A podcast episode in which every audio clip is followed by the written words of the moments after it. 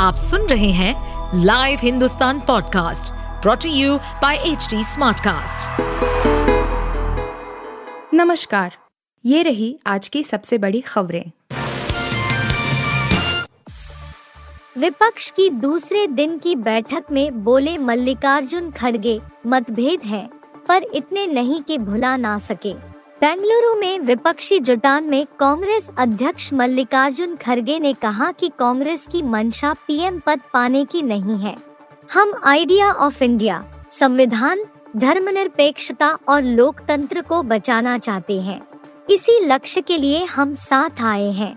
विपक्षी दलों की दूसरी मीटिंग को संबोधित करते हुए खरगे ने कहा कि हम जानते हैं कि हमारे बीच मतभेद हैं, लेकिन वे इतने बड़े नहीं हैं।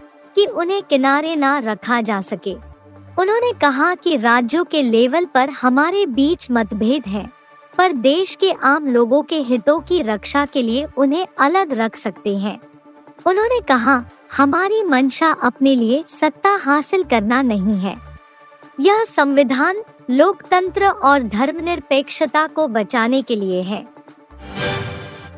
परिवर्तन की बात करने वाले अब कर रहे शराब घोटाला पीएम मोदी का आम आदमी पार्टी पर तंज।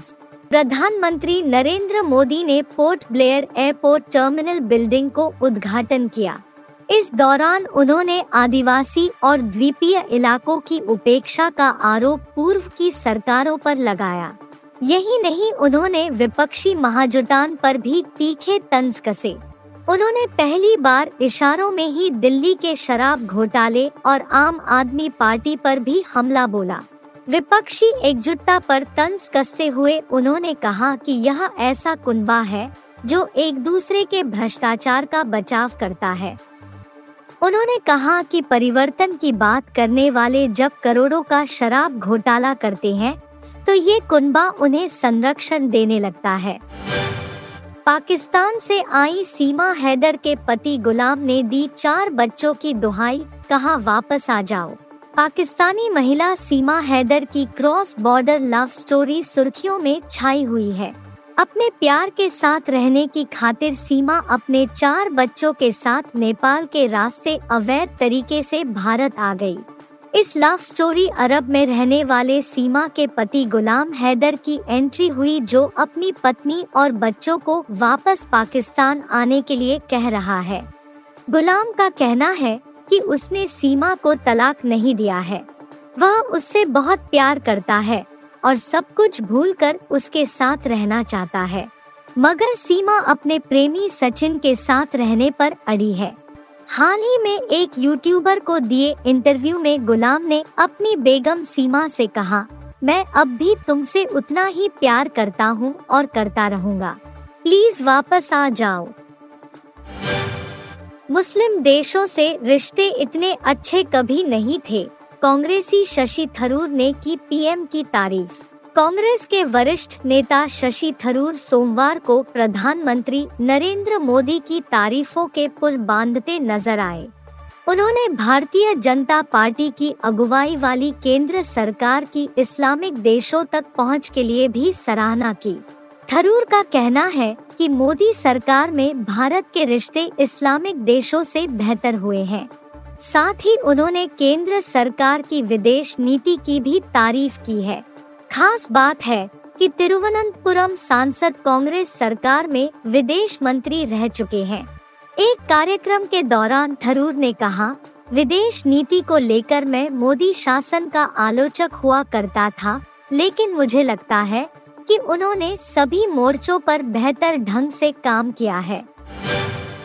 पहलवानों से यौन उत्पीड़न मामले में ब्रिजभूषण शरण सिंह को मिली अंतरिम जमानत। ब्रिजभूषण शरण सिंह को महिला पहलवानों से यौन उत्पीड़न के मामले में अंतरिम जमानत मिल गई है।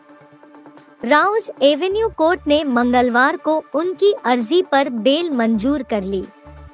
भाजपा के सांसद खुद अदालत में पेश हुए।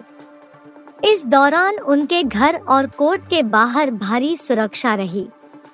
कोर्ट ने इस केस की अगली सुनवाई के लिए 20 जुलाई की तारीख तय की है, तब तक के लिए वह बेल पर रहेंगे।